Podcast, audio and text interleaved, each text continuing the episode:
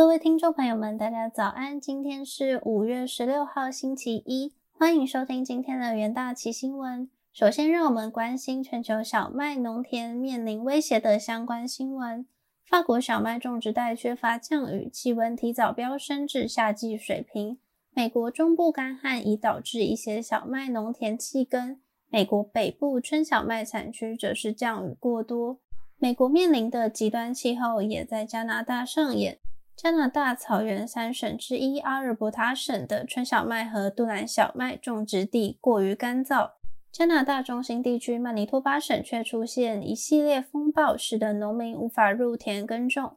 亚洲地区的印度遭逢热浪，三月气温飙升至一九零一年以来最高，预估第二季麦田产量将下降十 percent 至五十 percent。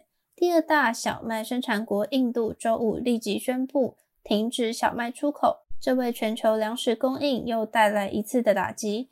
去年秋季一场水灾的影响后，中国冬小麦的收成不佳。目前，中国的玉米、大豆和小麦进口量达创纪录水准。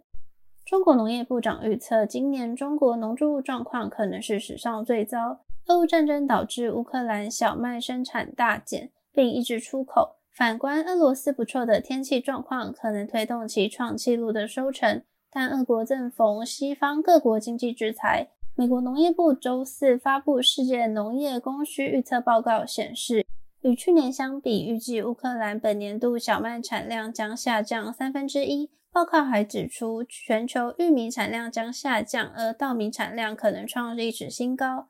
美国农业部三月份估计，二零二二年美国小麦种植面积为四千七百四十万英亩，仅比去年增加一 percent，创下一九一九年有记录以来的第五低。芝加哥期货交易所七月合约小麦周五小跌零点六二 percent，收于每英斗十一点六七美元，前一日则是收于每英斗十一点七四美元。连续两个交易日收于每英斗十一点六美元以上。再让我们关心，拜登表示美国东协特别峰会标志双方关系进入新时代的相关新闻。拜登在美国东协特别峰会第二天发表谈话，他说：“未来五十年中，全球有大量的历史会在东协国家书写。本次峰会是由东协领袖首次以团体形式聚首白宫。”也是他们继二零一六年之后首度参与由美国总统主持的会议。即使俄罗斯仍未停止对乌克兰的入侵行动，拜登政府仍希望借由这次峰会向外界展示，美国依然聚焦在印太地区及中国带来的长期挑战上。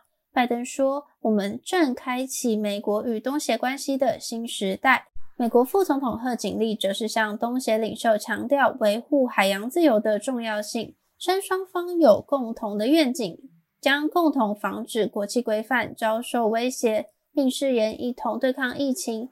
美国至今以来已向东协捐赠超过1.15亿剂疫苗，东协国家包含汶莱、柬埔寨、印尼、辽国、马来西亚、缅甸、菲律宾、新加坡、泰国和越南。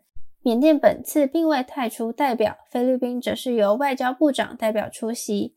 拜登周四在白宫晚宴上宣布提供1.5亿美金，帮助东协改善基础建设、国家安全与防疫等项目，使得南海争端日益增加。拜登也承诺在该地部署海岸防卫队，打击非法捕鱼。拜登政府还计划推动更多倡议。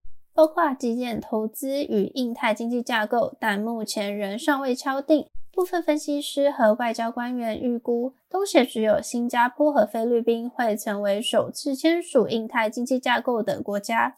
最后是股神巴菲特狂扫西方石油持股比例升至十五点三 percent 的相关新闻。根据申报资料，巴菲特周二以每股五十七点三二美元买进西方石油七十一万股。周四再度进攻，以每股五十七点三四美元入手西方石油十八万股。这使得巴菲特掌管的伯克夏海瑟威总持股达一点四三二亿股，占西方石油流通在外股票的比率达十五点三 percent，总值达八十五亿美元。随着原油价格反弹，能源股周五普遍升高，涨幅达三点三八 percent。而成为巴菲特新宠的西方石油涨势更凌厉，收红八点一五 percent 至每股六十四点零八美元，至今已涨逾一百零六 percent。市场分析，布克夏近来一反常态的砸钱买西方石油，外界猜测布克夏可能有意将持股比例拉高至二十 percent，甚至竞购整家公司。俄乌战争后，石油和天然气需求飙升。西方石油十一日公布二零二二年第一季财报亮眼，净利为四十七亿美元，创历史新高；自由现金流为三十三亿美元，同样创新高。调整后每股存益为二点一二美元，优于分析师预期。再来进入到三分钟听股期的单元，首先关心群创期货。大摩最新报告指出，因产品组合较偏重在电视和显示器面板，面板报价又处在下行趋势中，毛利率的衰退速度比预期更快，认为第三季毛利率恐怕持续走低。此外，担心面板产业供给缺乏纪律，群创在电视、显示器面板的市占可能遭中国制造商瓜分，期价下跌一点四七 percent，十日均线上档承压。再来看到新兴期货，美系电脑晶片大厂规划推出新伺服器晶片，预计在今年下半年上市。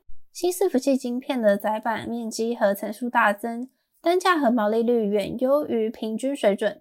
新兴首度取得相关订单，有助改善产品组合，期价上涨三点八五 percent，沿十日均线震荡。最后，让我们看到华硕期货。华硕预估第二季 PC 营收将季减十 percent，零组件营收则季减十到十五 percent。业务挑战包括欧洲地缘政治风险、美国通膨环境和中国生产中断。此外，第二季为产品转换期，且为传统淡季。华硕表示，第一季的高库存水位仍需时间消化，起价下跌零点九 percent，连吞两根黑 K 棒。以上是今天的元大旗新闻，我们明天见，拜拜。